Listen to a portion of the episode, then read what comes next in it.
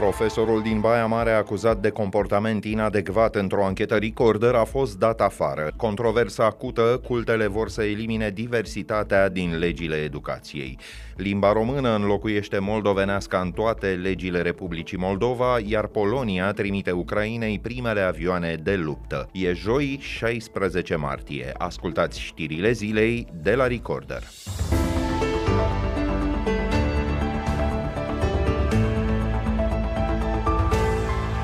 La mai bine de un an de când i-a fost reclamat comportamentul unui profesor diriginte, seminarul ortodox din Baia Mare l-a dat afară pe arhidiaconul Daniel Farcaș. Anunțul a fost făcut la scurt timp după ce Recorder a dezvăluit, între altele, mesaje cu tentă sexuală pe care el le-a trimis unor eleve minore sau înregistrări video în care le toarnă alcool pe gât. În versiunea lui Daniel Farcaș ar fi fost vorba de apă chioară, dar multe dintre protagonistele filmărilor sunt apoi surprinse în stare evidentă de ebrietate. Episcopia Maramureșului nu explică de ce a durat atât până când a luat o decizie. Comportamentul acestuia poate fi considerat drept abuziv, spune psihologa Silvia Ciubotaru Guță. Existau acele comportamente de tip excepție, motivarea absențelor, faptul că nu comunica anumite lucruri către familiile elevilor. Astea sunt lucruri menite să crească încrederea minorilor în profesor și să creeze și o senzație de datorie. Iar mesajele pe care le-am văzut indică o formă de presiune, o formă de manipulare. Termenul oficial și cunoscut e cel de grooming. Înseamnă pregătirea treptată a victimelor pentru a nu identifica abuzul. Investigația Toate sunteți ale mele, arhidiaconul și elevele de la seminar e de găsit pe pagina noastră de internet, dar și pe canalul de YouTube al Recorder. Ea reprezintă și tema episodului din această săptămână al podcastului On The Record, care va fi disponibil de mâine pe toate platformele importante. Întâmplător sau nu, chiar în această perioadă, 13 culte religioase cer oficial guvernului să elimine dintr-un articol al proiectului legilor educației obligația cadrelor didactice de a promova diversitatea, dar și noțiunea de orientare sexuală.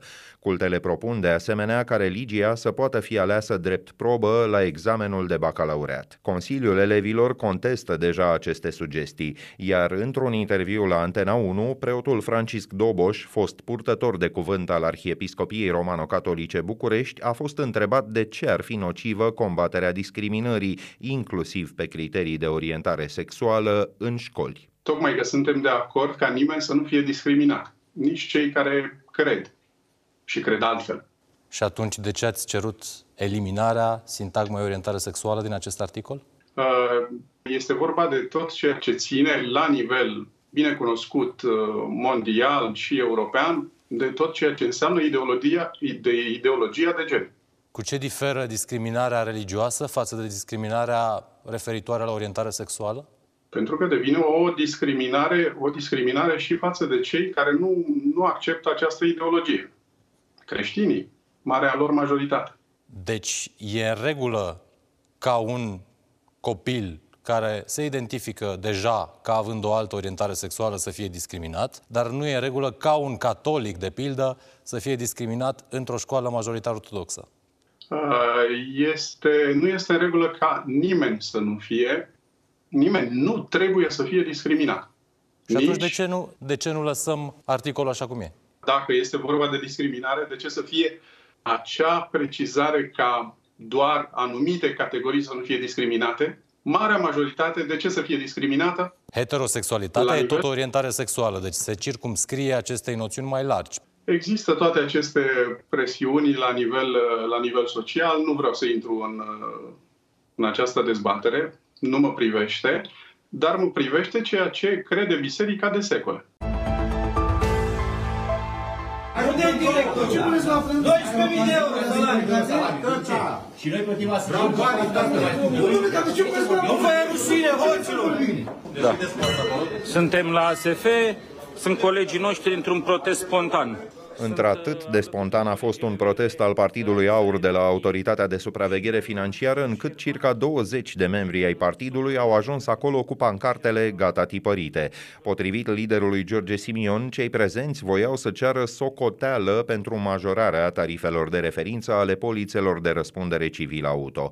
ASF a anunțat de curând că tarifele sporesc cu cel puțin o treime. Sub privirile placide ale jandarmilor, deputatul George Simion a intrat apoi într-o întâlnire cu președintele ASF, Nicu Marcu, după care a anunțat că acesta e așteptat să dea explicații Parlamentului miercurea viitoare pe 22 martie. Odată tarifele de referință majorate, ministrul de finanțe, Adrian Căciu, susține că prețurile polițelor RCA ar putea să fie plafonate timp de o jumătate de an. Cred că trebuie să ducem prețurile într-o zonă de decență pentru consumatori. Dacă guvernul va fi necesar să intervină pe baza unor calcule pe care să le facă ASF-ul, vom interveni și Și cât s-ar putea aplica pe o perioadă determinată de câteva luni? Automat este o intervenție limitată în timp.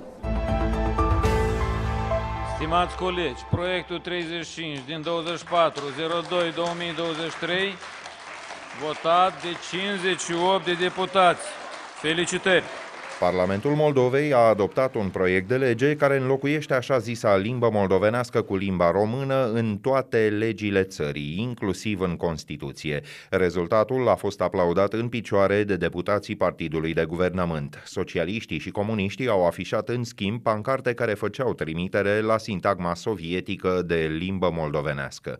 De altfel, ei încercaseră acum două săptămâni să împiedice primul vot asupra documentului. Concluzia a fost trasă de președintele Parlamentului Igor Grosu. Cam întârziet votul ăsta pentru istorie 30 de ani încolo, 30 de ani încoace. Vă mulțumesc! Polonia va trimite Ucrainei avioane de luptă MiG-29. E prima țară NATO care răspunde cererilor insistente ale Kievului. Aparatele vor ajunge în țara vecină în următoarele zile. Slovacia ar urma să se hotărască la rândul său în zilele următoare. Statele Unite au evitat până acum să facă un astfel de gest, iar ceilalți aliați occidentali ai Kievului s-au arătat la fel de reținuți. Polonia e unul dintre cei mai vehemenți susținători ai Ucrainei încă de la începutul războiului. E prima țară care i-a trimis luna trecută tancuri Leopard de fabricație germană. Armata Statelor Unite între timp a publicat imagini cu incidentul dintre o dronă americană și două avioane rusești de luptă deasupra Mării Negre. Imaginile surprind momentul în care piloții ruși au aruncat combustibil asupra aparatului fără pilot. Drona zbura, potrivit Washingtonului, în spațiul aerian internațional. Clipul surprinde și o elice deteriorată de unul dintre avioanele rusești implicate în accident. Moscova susține că aeronava americană, care se îndrepta spre granița rusă, s-ar fi prăbușit de una singură. Washingtonul nu se așteaptă să poată recupera aparatul, însă afirmă că ar fi șters de la distanță informațiile sensibile care puteau fi extrase. La rubrica Fast Forward, alte știri care ne-au atras atenția pe parcursul zilei, doi senatori democrați au depus un proiect de lege care ar include România în programul Visa Waiver din Statele Unite. În acest fel, nu ar mai fi nevoie de vize pentru călătoriile în America. Mai e însă mult până departe, între altele, guvernului din București se cere să îndeplinească toate criteriile pentru admiterea în program. Pe scurt, ca să scape de obligativitatea vizelor, e nevoie ca rata de refuz să scadă scadă sub 3% din total. A doua cerință, guvernul trebuie să combată mai susținut traficul de persoane. I'm pretty confident that there's a path forward to make progress in these areas. I'm hopeful that uh, we will be able to achieve something uh, during my mandate. De curând, ambasadoarea Statelor Unite în București, Kathleen Kavalek, declara agenției de știri Agerpres că speră ca în mandatul său să se facă progrese în privința programului Visa Waiver. România, Bulgaria și Ciprul sunt singurele state membre ale Uniunii Europene ale căror vize nu au fost încă eliminate de Statele Unite. Acord parțial al Ucrainei, România poate să înceapă măsurătorile proprii pe brațul Chilia în nordul deltei Dunării. Demersul nu vizează însă, așa cum cerea Bucureștiul, canalul Băstroie. Eventuale lucrări de dragare acolo ar pune în pericol rezervația naturală, potrivit Bucureștiului.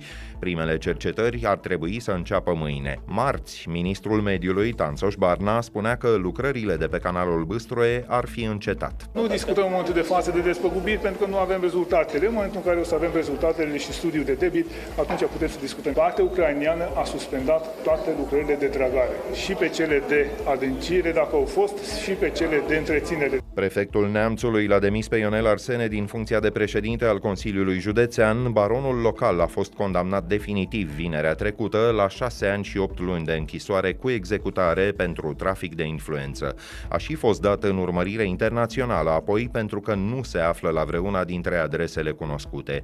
Surse judiciare spun că Ionel Arsene ar fi fugit în Italia înainte să fie pronunțată sentința.